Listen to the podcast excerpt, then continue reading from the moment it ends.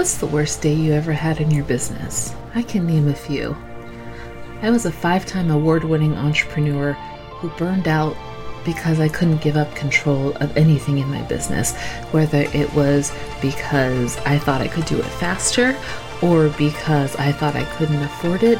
I just refused to let anybody else in. Consequently, the business turned from a dream goal into a job I hated, and I didn't know what to do anymore. In 2015, I closed my business, walked away, and started a whole new life. But I didn't know what I wanted to be when I grew up after that. And I realized that what I really love to do is marketing. I love to talk about marketing and create marketing and teach other people how to create value based marketing initiatives that talk to their customers. I've done it for corporations, for entrepreneurs like you, bloggers, and everybody in between. I'm here to help you create your dream empire that gives you the freedom to create your life the way you want to do it. My name is Megan Brame. This is Stop Sucking at Business. Let's go. Hey guys, Megan here. Thank you so much for joining me today. I have uh, an interview today with someone who I am a big nerd girl for. So I'm really excited to have him here. I am talking to Ben Dell. Ben is the founder of a number of SaaS companies like Missing Letter, Hey Summit, Help Shelf, and more recently Onboard Flow, which I haven't heard about. So you're going to have to give me the scoop on that. He previously owned a web agency for over 10 years, which was acquired. During this time, he also launched a number of SaaS startups. I can't say SaaS startups. it, you know, the coffee, it's just, what are you going to do? Coffee can only help with so much, I've, I've learned. it can only get you so far. Exactly. It's, it's the whole thing, like, especially as you get older. Let me finish the book. Ben is all the passionate about empowering businesses and brands with tools to help them succeed. So, Ben, you are a fucking baller. You are just, when I found, and I'm sorry guys, you're to have to listen to me, Nerd Girl, for a little bit, but when I found Missing Letter on AppSumo, what, two years ago? When was the first time you were on there? Two? Uh, actually, three years ago, I think. The first one. Yeah. Yeah. Maybe. maybe I, like, it changed my business because as a blog when i was doing like a lifestyle blog it was such a good upsell for sponsored posts to say like we'll add a one year rotation and things and mm-hmm. ben can talk about what missing letter does and all of that in a second but just thank you so much for missing letter and hey summit and i haven't tried help shelf or onboard flow yet so can't wait to hear oh. about this but let's start at the beginning like talk about the brain of Ben. How did this all get started? Oh, that's a dark, dark place. but firstly, thank you so much for, for, for sharing those kind of thoughts. It's it, it's it's when you're when you're running something, doesn't matter what the scale is, you almost always hear the bad stuff, as you should. You you need to hear when things are not going so well, and you need to hear the critical thoughts. Um, but it's so unrare that you actually do get get you know, even if you have oodles of happy customers, you know, very rarely. I mean, we don't do it ourselves. You know, we tend to kind of put our our, our, our TripAdvisor reviews only when it goes poorly. So, thank you for taking the time to say that it helped. It's great to hear, and it's it, it's the sort of thing that spurs us on. Um, now, that's just me sort of deviating and and, and delaying from the, the what's inside my brain question. I, I don't know. I mean, I, it, it's I've always been, you know, as you said in the intro, I've always been sort of passionate about um, helping businesses succeed, and that's a really broad, generic sort of statement. Uh, being a bit more specific, I like saving time. Um, I hate efficient uh, inefficiency, um, and so what I tend to find is that almost anything that I do uh, day to day, um, I'm, I'm I'm I'm frustrated nine times out of ten. I'm thinking, why am I doing it this way or why am i being forced to do it this way or why hasn't someone come up with a better way of doing this? Because there's always something that could be improved or, or, or maybe i just have a bad habit for, for um, seeing things that way. And so consequently the ideas are never uh, in in short supply. I, I, I always have a, a thought as to um, uh, uh, you know the way that something can be improved. Of course the, the, the trick the challenge is to handpick and and incubate those ideas um, that actually have legs. Um, quite often, it's the case that you just need to lap it up and live with the inefficiency of the thing because hey, that's just the way the world works. Um, so yeah, that's kind of you know I'm always frustrated is probably the way I would sort of sort of simplify it. the the curse of the entrepreneur, right? Yeah, absolutely. So, when you started your first business, was it the web agency that was first? No, um, a few before then uh, of, of varying, but but not not sort of substantial su- success, I suppose. Um, but um, yeah, just sort of small small little startups here and there, um, and yeah, just I, I guess it's it's it's it's thinking about your audience and where they might be in their sort of um, you know life and journey. Um, the agency was started as a result of me sort of realizing sort of 15 years ago that I, there's still a huge amount that I need to learn. There's still a huge amount of maturity that I need to build up. There's a lot of uh, commercial experience, relationship building um, sort of skills, that I, I, need to develop, and all these sorts of things that that um, you need to, to be successful in whatever that walk of life, whatever that business is that you, you, you have. And I think creating that agency back when I did was at a point when I realized that I didn't really have all of the things that I needed to take some of my previous startup ideas um, uh, through to full fruition. I, I, I, co-founded a couple of companies, and you know, a couple of them did fairly well in their own right, but nothing really that that, that gave me the confidence that I could, you know, I should be through right um, doing more of that. Um, so it was a bit of schooling, a bit of necessity that um, uh, you know getting clients uh, through the door is somewhat easier than starting a business, uh, starting a SaaS business or, or, or, you know online online business from a recurring standpoint.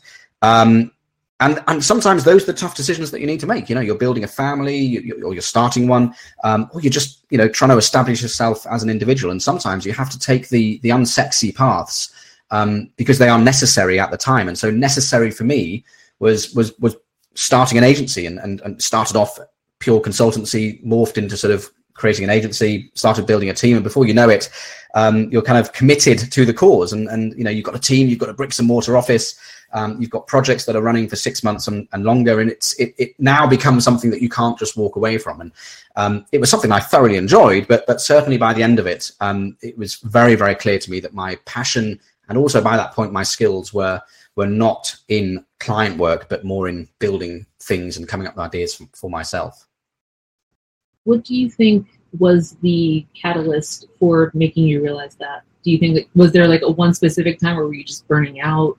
What what kind of drove that? I i, I think it's um no no single single thing i don't i don't think that not that i can recall anyway. I think it's one of those things that just builds up over time. When you when you work on one business for ten years, you start seeing start to see patterns. You there is a bit of burnout there as well, and emotional burnout. I think more than anything because I, I I've, I've worked you know no harder now as I have in the past.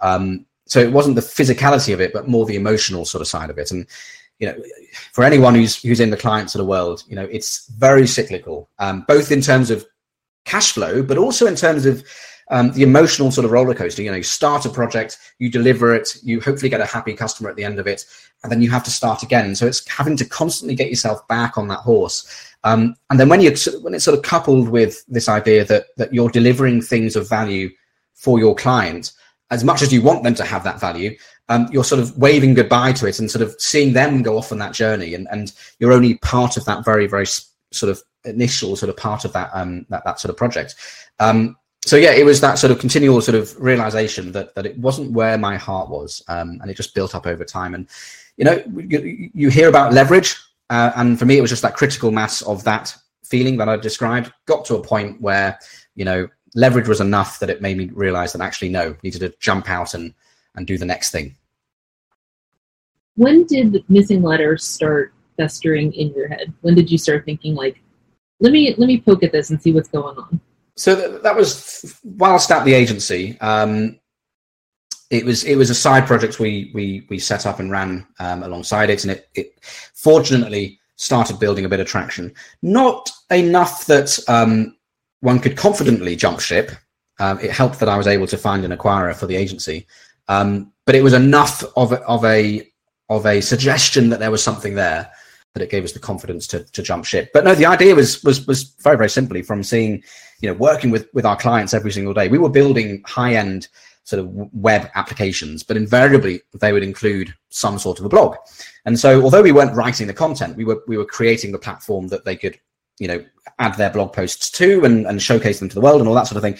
And one thing I noticed was that our, pretty much all of our customers were really, really good at coming up with a bit of a content strategy. They, they knew that they had to publish a blog post once a month or once a week or whatever it was. They knew kind of the topics that they wanted to talk about. They'd thought about SEO um, and, and, you know, the right phrases to use and all that sort of stuff. Um, but almost none of them knew what to do or even knew that they had to do was do something once they'd published the blog post. So they would click publish in WordPress or in our case, in, in our platform. Um, and then that was it. They were just, you know, like Wayne's World, they would expect them to sort of just turn up. Um, and it just sort of struck me that, again, coming back to that hatred for inefficiency that I described at the beginning, it just felt horribly inefficient because for those that did realize um, that they had to do something to promote those blog posts, they were basically creating horrible Word, you know, uh, um, um Excel spreadsheets and recreating the um, content, you know, rehashing it, kind of looking at their blog post and going, well, I need to turn that into a 140 characters as it was back then, a tweet um, or a Facebook post or whatever it was. And they were just, you know, you could hear their brains whirring, thinking, how do I turn that sentence into um, something that works for a tweet? And okay, I'm going to write this and to come up with different, five different variations of the title. And it was just time consuming. And that inefficiency for me was someone having invested a lot of emotional and intellectual capital in writing that long form blog post and then having to redo it simply because they, they want to put it through a different medium. Um, and so that was really where, where Missing Letter was born. On the one side, to help people come up with a really simple way of um, creating a repeatable blog promotion strategy, you know, um, without them having to think about it. And secondly, to actually reuse that intellectual capital that they've put into that blog post and actually automatically turn that into social posts so that all they have to do is just sense check it. They just have to review what we've suggested. Um, and if they're happy, click go, and then it drips it out over their social, over to their social accounts over the next 12 months. Missing letter, Hey Summit, Help Shelf, Onboard Flow. These are all major undertakings how are you balanced and like it's not really an ecosystem together right they're all kind of just they're, they're all separate teams separate businesses um, separate directions. Um, uh, hey summit for example is is is funded um, through through through, through an investor or two um, whereas the others are self-funded. Um, so they all are intentionally set up to be separate and to have their own sort of paths. Well as an entrepreneur who is terribly busy what tips have you learned to help mitigate this with family life, with balance, with like how how much coffee are you drinking? What are you doing to keep keep us all like keep all of these plates in the air? Well, she says as he picks up his cup of coffee. Um, so, I, well, I think look, like anyone, I think the family life, health balance, and all that sort of stuff is is is always an ongoing project. I don't. I, sure, I've seen lots of people who have got a great sort of setup and it, and it works well for them. But but for me personally, it, it's something that I'm always working on. Don't think I'll ever get to a nirvana on because for me, it's a it, it, it's a compromise. The way I know I work does have an impact on on other things, um, family life balance and everything else. And I found a happy medium. You know, I don't, I tend not to work after after six. I, I tend not to work at the weekends, and apart from catching up on emails and those sorts of things, because I hate turning up on a Monday morning with a long list of support tickets or emails or whatever it might be. So I do that, but other than that, I tend to sort of shut off. Um, but no, the, the one thing that I've learned. Uh, because you will always be busy, whether you're like silly like me and try and create multiple businesses, or whether you have one. As you say, you're still incredibly busy. And so the one thing that I think that that you can think about, um, and and and if you then think about, you can apply, um, is to really get honest um, on what it is that you actually deliver or or bring to the table. Let's say to be more, more accurate, what is your what is your superpower? Um, what do you bring to the table, and and and what does that mean for your sort of business execution strategy and how you you then run it? Um, and you know whatever your superpower is today might not be the superpower that you have tomorrow. It's, it's something that will evolve and hopefully should evolve over time. Um, but but but creating a business that complements that um, is i think quite important. So for me you know i love creating new ideas. I like you know shaking up industries and bringing new things to the market. But it has to be something that i've taken ownership from the beginning. I'm, I'm very, very good at bringing, you know, building doing pretty much everything that, that from, if you think about an incubator, sort of everything that is required to bring a new software business to market. So um, building the thing from a technical standpoint, designing it, marketing it, promoting it, engaging with those early customers, getting that first bit of revenue. It's stupidly busy, but it's the bit I really thrive on, and I can get something from my head to the market and with revenue very, very quickly, quicker than I've ever seen anyone else do it. But I almost immediately get bored. Not bored is the wrong word, but I I I, I get drained emotionally pretty much once it's established itself and it's got a bunch of customers. If it doesn't have, if it's got a new challenge in front of it and needs to be, you know, redirected or redesigned or something, then you know, or we're entering a new market, that sort of invigorates me. But the the the day to day sort of running is not where my skills are. I'm not the sort of CEO um, or founder that will that cares literally cares i don't i almost don't to to to do the daily stand-ups to do the let's do a 360 review you know let's um let's make sure that we've got a proper business plan. You know, those things bore me. Um, but that, just to be clear, does not mean that I don't see the value in them. Absolutely incredible. I'm just the worst person to to deal with them. So uh, to sort of um, summarize this, what I've learned for me personally, and I would I would I would sort of encourage um, those listening to think about how this might apply in your case. What I've learned in a pithy way for me is that I'm a really really good founder, but I'm an absolutely stinkingly terrible CEO. Um, and that's how I then operate my setup as it stands today. Maybe I'll become, you know, the polar opposite next month and, and we'll switch things around there. But for now, that's that's kind of where my interests and also my skills lie. It sounds like you are incredibly good at delegating and recognizing what needs to be delegated and automated, which is Prince missing letter. Automate De- delegating to robots, yes. I'm actually very bad at delegating to people, um, which is why when it gets to that boring stage where you need to start thinking about teams, mm-hmm. I like to bring someone else in to run it because you know me because but to delegate you have to ma- micromanage or you have to manage to some extent. You know, you have to sort of spec things out. You have to make sure you're communicating properly. And for me, that's just a waste of time. It's just you know, I've got to now spend some time of my day explaining something to someone so, and I know I can see the value in it, of course, but but it, it's not where I thrive. So mm. um, actually, I'm really bad at delegating it, and that's why I like to. I'm able to kind of incubate and focus on that very very early stage because it doesn't require that delegation. I literally do everything myself until the point it, it, it is reached where it either can't or it shouldn't. Um, and then it's about scaling it out as quickly as possible so that it takes me out of that day-to-day operational sort of standpoint. The business does not need me or want me in that sort of mode. I think. Can you talk more about the can't or shouldn't part? Um, when do you realize that this is something that you can't or shouldn't be handling and it, it needs to go off and go do its own thing? Um, so it's definitely a case by case basis, I think, for sure. I think it's definitely not one of those things you should be, you know, assuming that you can take a checklist from me and, and, and apply it to pretty much every situation. It, it's something that, again, going back to running the agency, I'm, I'm we should be we should all we, we all do those things that that get us to where we are today or, or, or we're doing now to hopefully get us to where we are and it's those things that actually teach us that um that, that ability to to judge what's going on and that uh, you know ability to um really get that intuition about what you're seeing what you're experiencing what you expect to happen and over time I've just built a bit of an intuition about what what you're what you're talking about there, as i.e., when is the right time to scale? When is the right time to step back a little bit? When is the time to step in a bit more? Doesn't mean I get it right. I probably get it wrong more than I get it right, but um, I've got a fairly good sense for that, um, and it's just something that you you build up with, with over time. Um, but some obvious things would be, you know, when you are literally doing more things than you have time for, um, when you're doing the things that if you're honest with yourself, you shouldn't really be doing that aren't really, you know, talking about what your real sort of superpower is if you find that you're doing more things that aren't in that superpower bucket, then it's really a waste of you. You know, you, you should not be doing those things because you're the one doing the bookkeeping or the, the things that are valid, you know, validly important, um, but but not really where your skills should be applied. Hey guys, Megan here.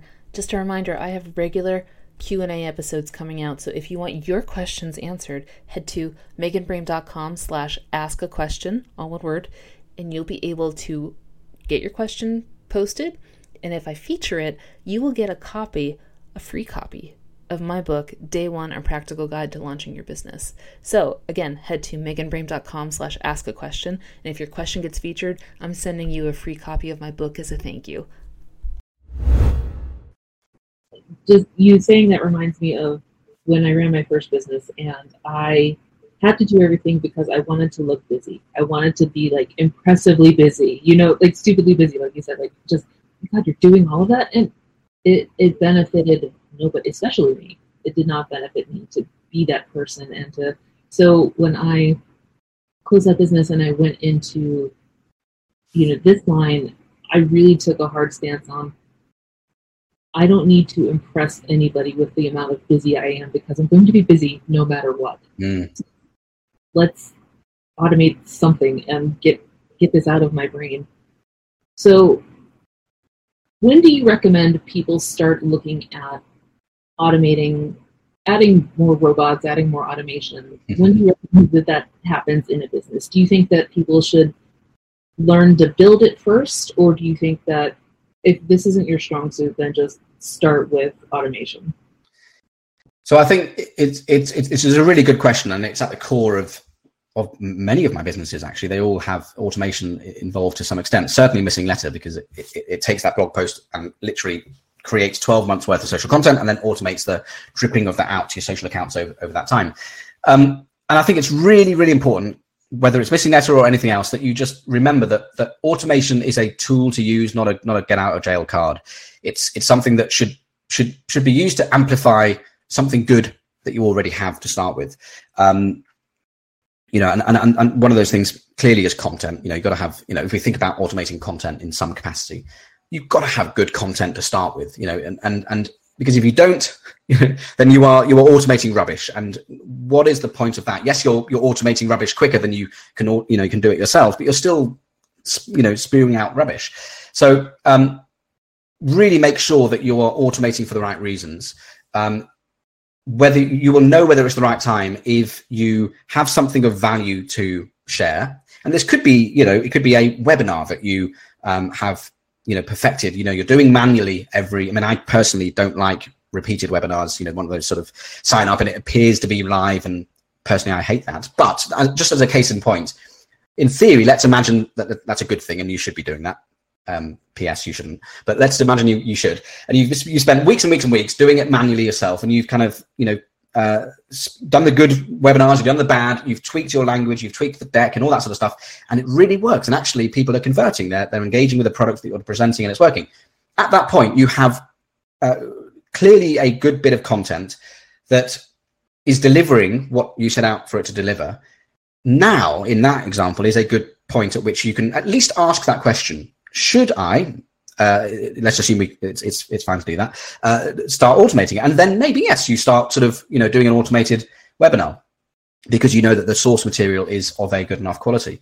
Um, and the same goes if you, you know with missing letter and blog posts. You know if you if you have not yet started publishing blog posts, um, by definition you have nothing to automate. Maybe you have started, but you're doing it once every sort of twelve months. You know you're publishing a blog post once every six months, twelve months. You now have content, but do you have it enough for it to be a pain point? So I would always recommend doing it manually first because then you at least understand the steps that are involved. But more importantly, particularly when it comes to social, it's not good enough just to be just to think of automation as a robotic um, output, but as an extension of you and your brand. That's what, what you should be aspiring towards, and, and that's certainly what we um, aspire towards um, within Missing Letter and why we built it. It, it. it, should be seen, automation should be seen as a natural output, as, a, as an organic output, um, so learn about how you like to engage with your your your audience over social media. You, what sort of imagery do you like? What sort of tone of language? Um, do that manually first. Understand what works and what resonates, and then you can start thinking about how to automate and scale that up. Well, in speaking specifically to social media, I think that it runs a there's a tightrope, right, that we have to walk between automating and just completely losing losing the voice and just mm-hmm.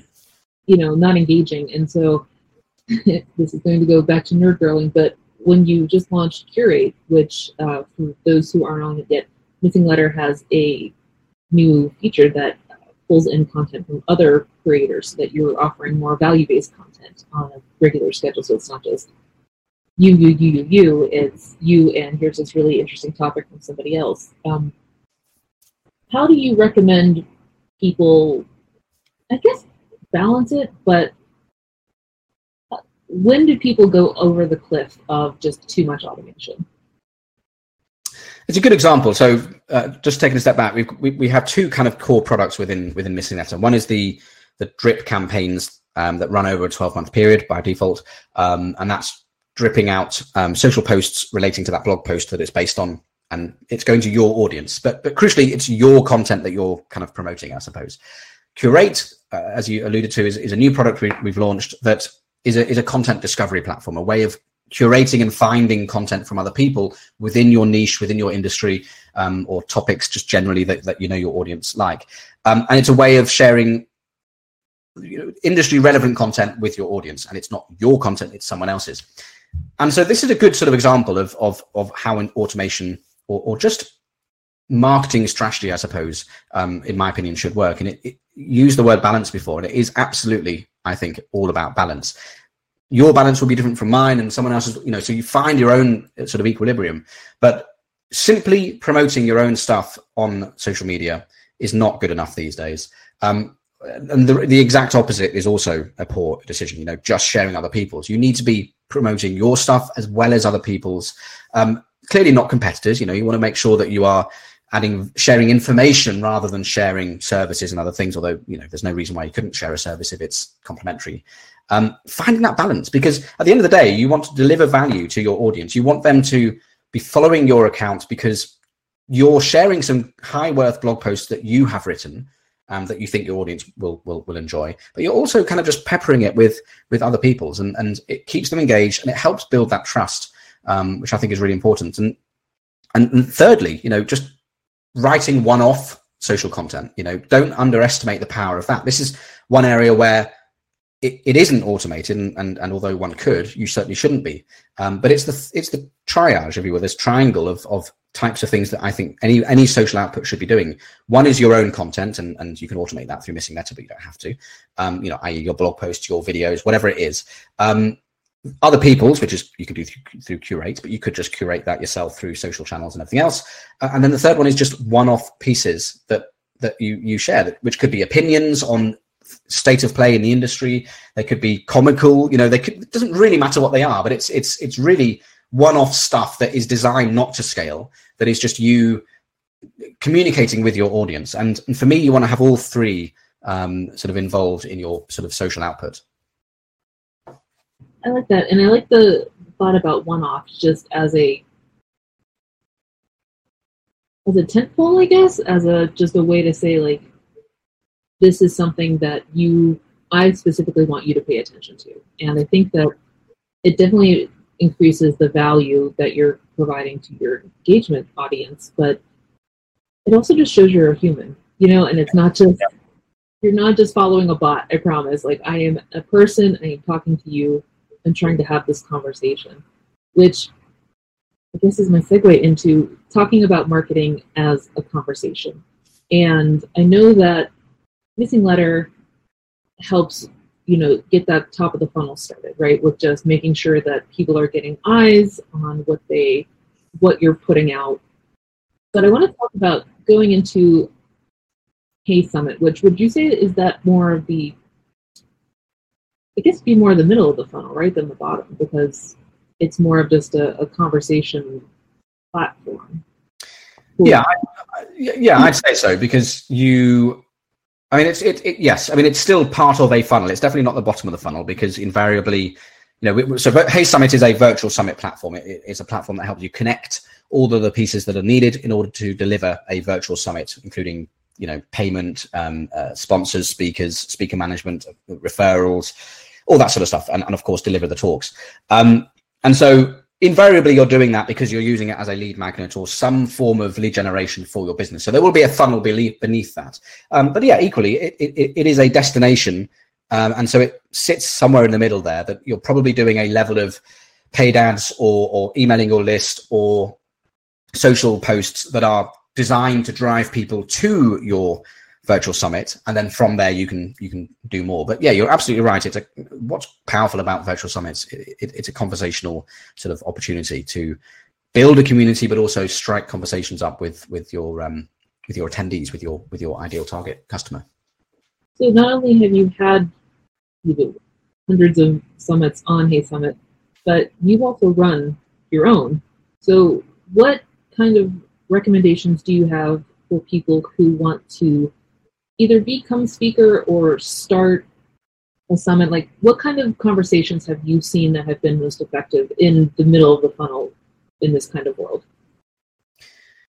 Conversations with attendees or or or, or with um, just in terms of the, the sort of the, the, the practicalities of putting on a um, a summit.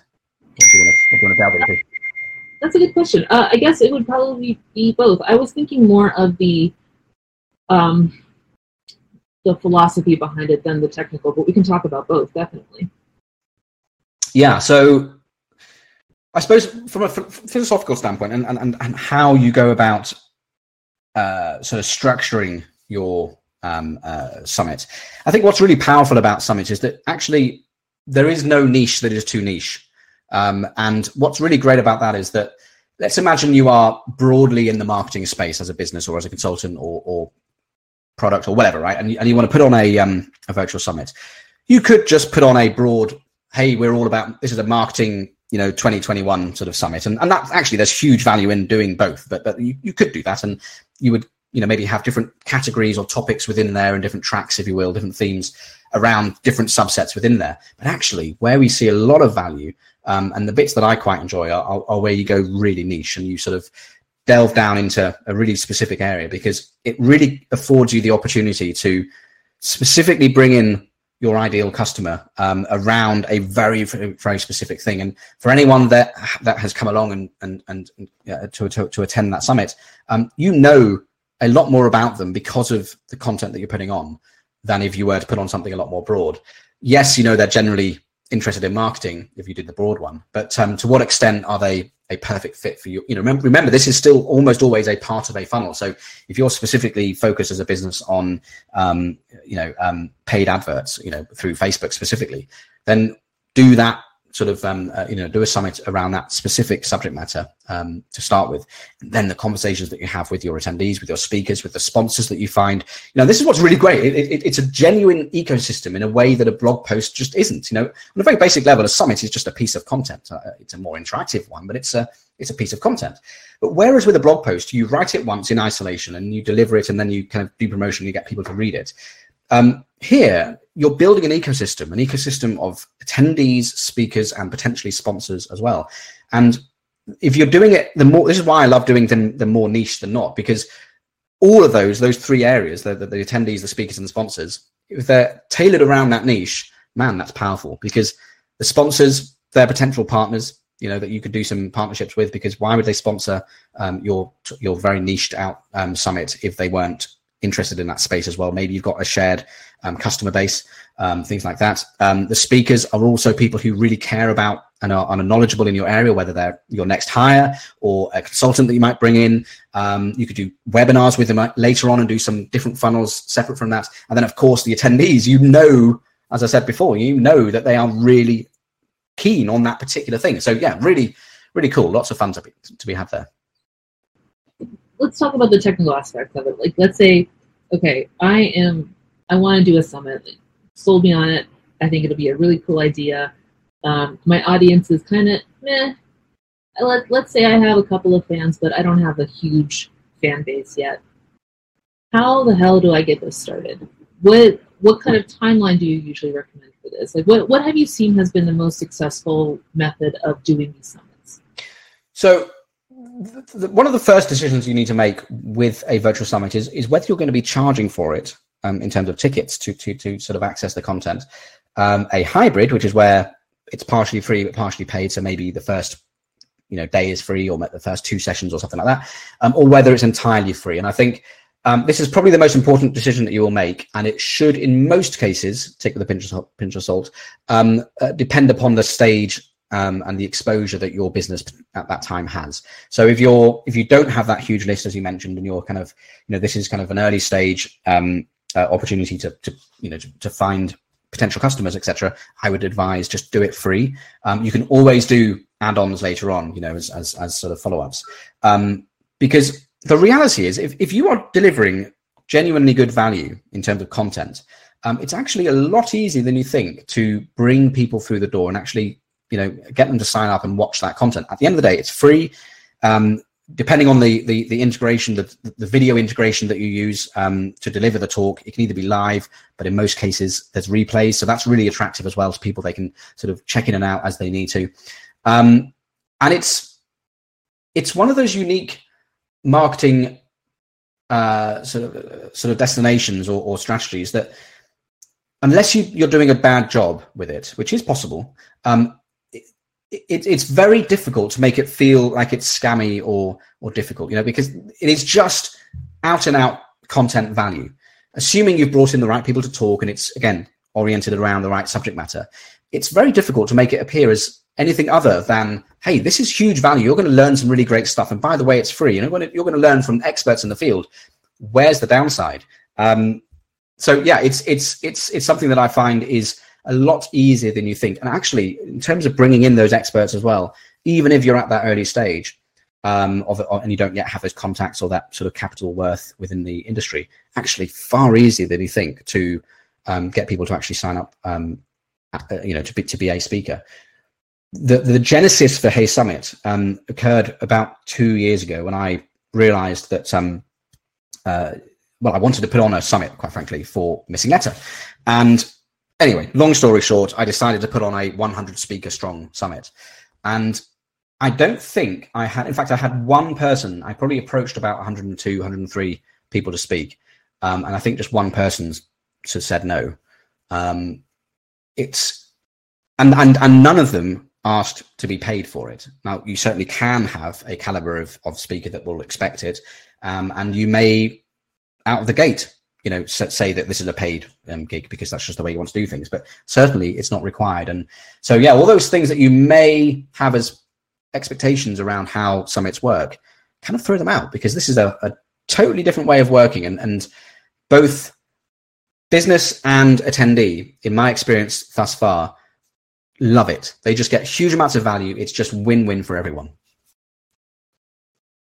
when you're reaching out to people, or let's say, let's go on the flip side and say that you want to be a speaker. You want to start looking into broadening, mm. using as a marketing touch point for you and getting, you know, more asses in the seats for your platform.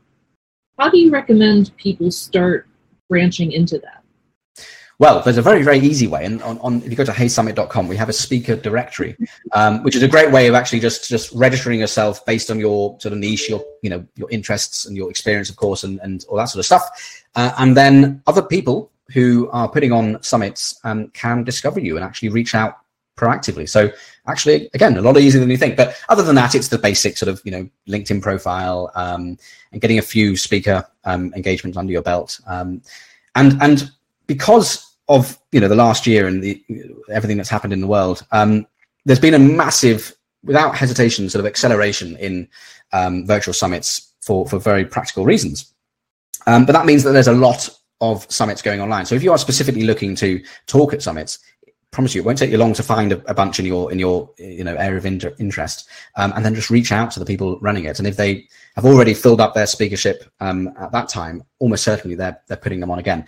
A lot of our customers are now doing summits every couple of months, um, and some are doing it more frequently than that. Um, so it doesn't need to be this once in a lifetime or once a year kind of thing.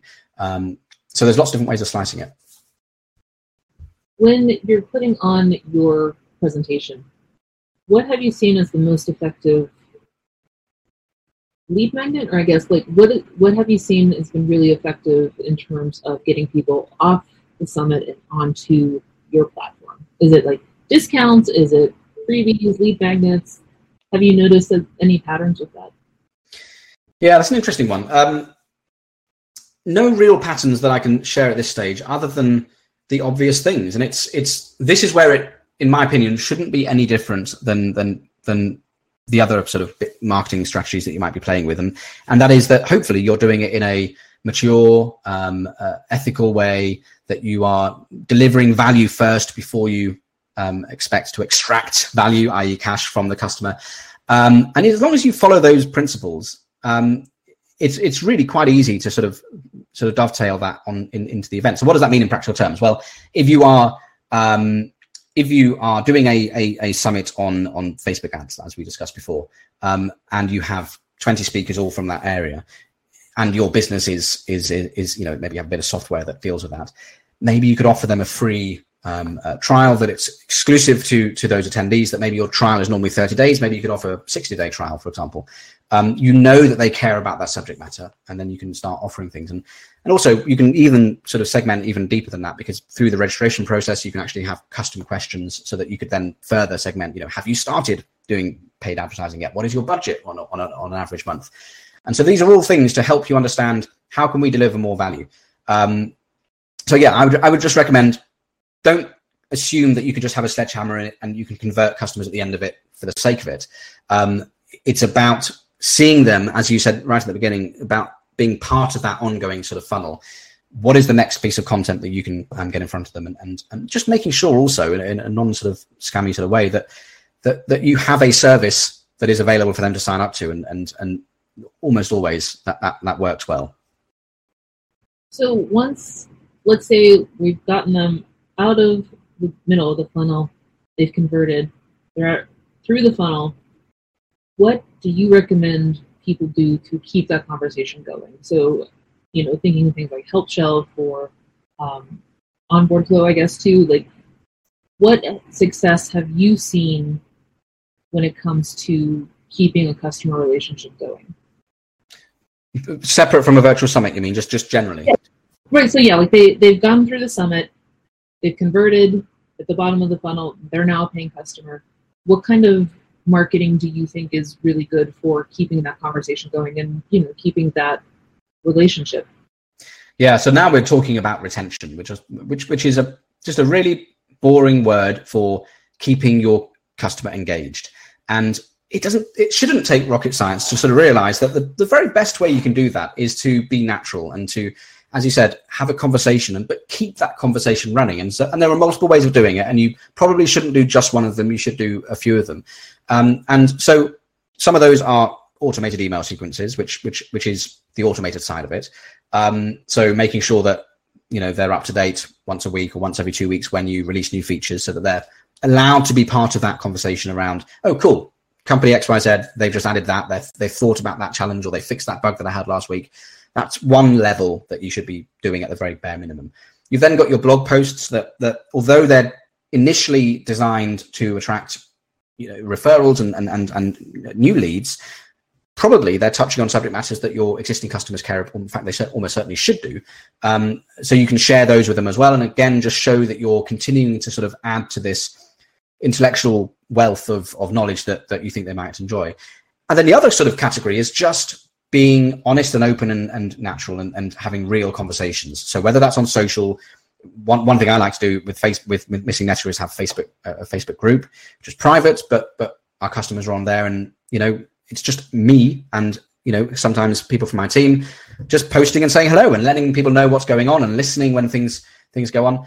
Um, so just doing the basics and making them aware that you are still around. So again, just like we were talking about before with with kind of your marketing strategy, having that sort of uh, combination, that balance of automated with with everything, you know, with other people's, with yours, with with um, you know, one-off sort of things. The same kind of goes for retention. You know, get those automated things sort of working, um, but also complement it with kind of those one-off little, hey, how's everyone doing? Um, I'm doing a, a you know a, an open office hours next week on on Zoom. Let's do a Facebook Live. Let's do you know doing things like that to show that you're still alive um, uh, is really important. Well, I guess then what's in my head is that there are so many different options and there are so many different ways to automate to the market to get this thing, but people can just go over over the top and I think get overwhelmed by I think just sometimes over automating and over um, missing the conversation part of it. You know what I mean? Like just missing the thinking everything everything can just be bots. And when do you recommend people kind of take a step back and say, okay, I have maybe done gone too far with this, and I need to get back and touch base and kind of figure re, retool things. Yeah, I think it, it's it's interesting because I think the time at which you you can afford as a company to step back and do less of the the personal outreach, the the personality that you want to deliver. Um, so, for example, a, a, lot of the emails that come out from you know the, the one-off emails you know, for updating this or the posts from Facebook on the Facebook group, a lot of them are from me. I'll sign them off as me. Um, I'll, I'll have them sent from my email and explicitly say if there's any questions, just hit reply, and I look and reply to everything. Um, I do that because I want to make sure that that conversation is real. Um, but as you are alluding to, there is a point at which it becomes impractical. But what you need to be careful of, I, th- I think, is that just because it's impractical doesn't mean you shouldn't do it. What you also need to make sure is that, along with the impracticality, is that it's not a necessity. Um, because I think when think, talking about software, you know, if we just think about software companies for a second, when you are confident that the product itself is ticking over, it it, doesn't raise more questions than it answers. Um, it is simple to navigate, and people are just getting the value immediately from it.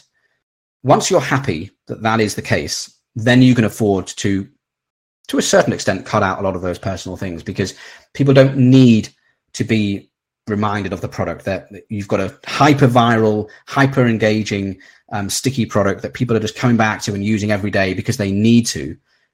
And you're almost in that sort of sort of relationships as an individual, as a, as a personality or a manager in the company or a community outreach person or whatever it might be, you're almost surplus to requirements. And so that should be the goal, I think. Now, the reality is that that is kind of an, un, un, in most cases, an un, unachievable nirvana, a, a, a point at which are you really ever fully ready to take your foot off the gas and say it's it's a perfect engine. It's it, the machine is doing what it exactly should be, and um, it doesn't need any sort of individual to do it. The reality is, it's almost always a bit of this, but a bit of that. But you want certainly more of it working really, really well before you start taking your step off. Not just because it's impractical, but because it's a necessity. Well, and we need to cut this off short because we are getting out of time. But I want to make sure that you're still tell me more about Help Shelf and Onboard Flow because we haven't even touched base on those yet. Hmm. So Help Shelf um, is a of like a new help center, if you will, a, a, way to combine all of those disparate help sources that you have um, spread around the, the, web. Which, when you first launch a business, you, you, pretty much just have a knowledge base, or you might just have a blog and you, you publish um, posts about new features on there or something. But, but as is often the case, as you mature as a business, as you broaden your reach. Um, you are creating content designed to help your customers. So this is not about funnel stuff. This is about engaging with your um, or, or, or, assisting your customer with information that they might need. You start creating content in a really spread out and wide sort of array um, of places, or certainly you should be, because you should be experimenting with different mediums and everything else.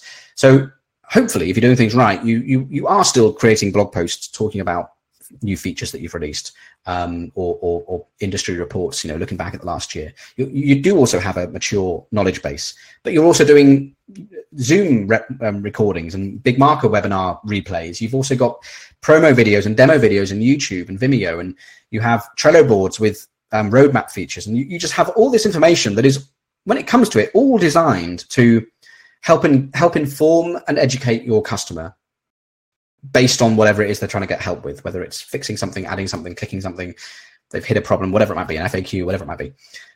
But if that all lives everywhere, how on earth do you get it in front of people in one single place? You shouldn't expect them, for obvious reasons, to well go and search YouTube. We might have a demo video over there, and go to our knowledge base and go and look for it over there. And yet, nine times out of ten, customers will create help.example.com or whatever their business name is, and it will link directly to their knowledge base forgetting the fact that there's a whole world of other information and material that um, should be in front of their customer as well. So we're on a mission to kind of reinvent the help dot um, sort of help center, if you will.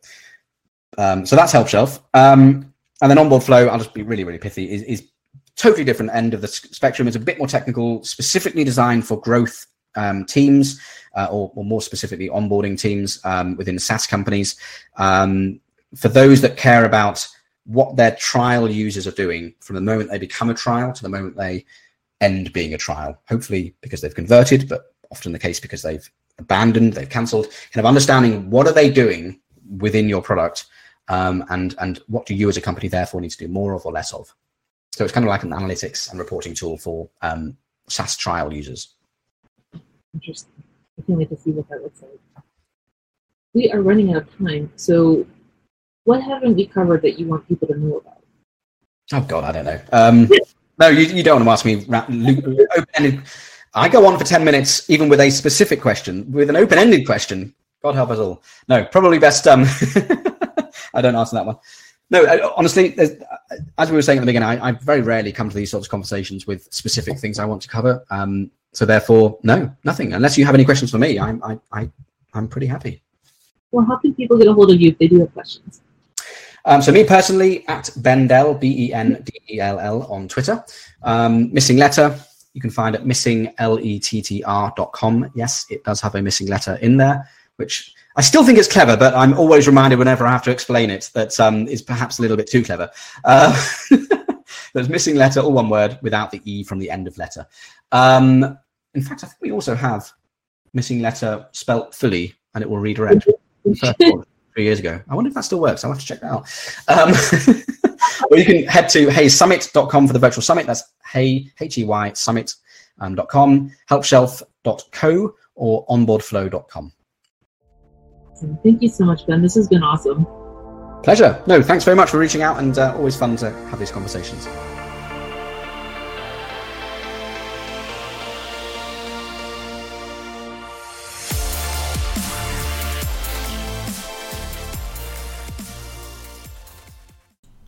Before you go, just want to make sure you are a part of my members library.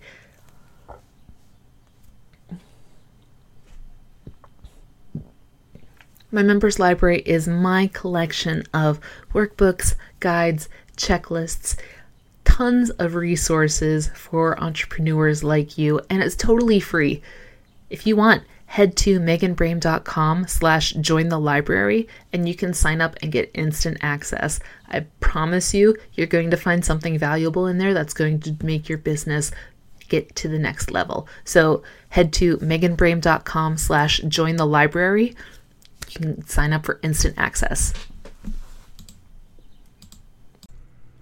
On the next episode, uh, to grow and scale their audience and income. And I do that predominantly not, I do talk to people a lot about marketing and action taking in your business, but I speak a lot to um, mindset and manifestation and the what I call the aligned way of building a business, which is understanding that your energy, your thoughts, your emotions mm-hmm. and the things in which you focus on in your business are dictating the results that you are or are not getting over anything else, more so than anything else.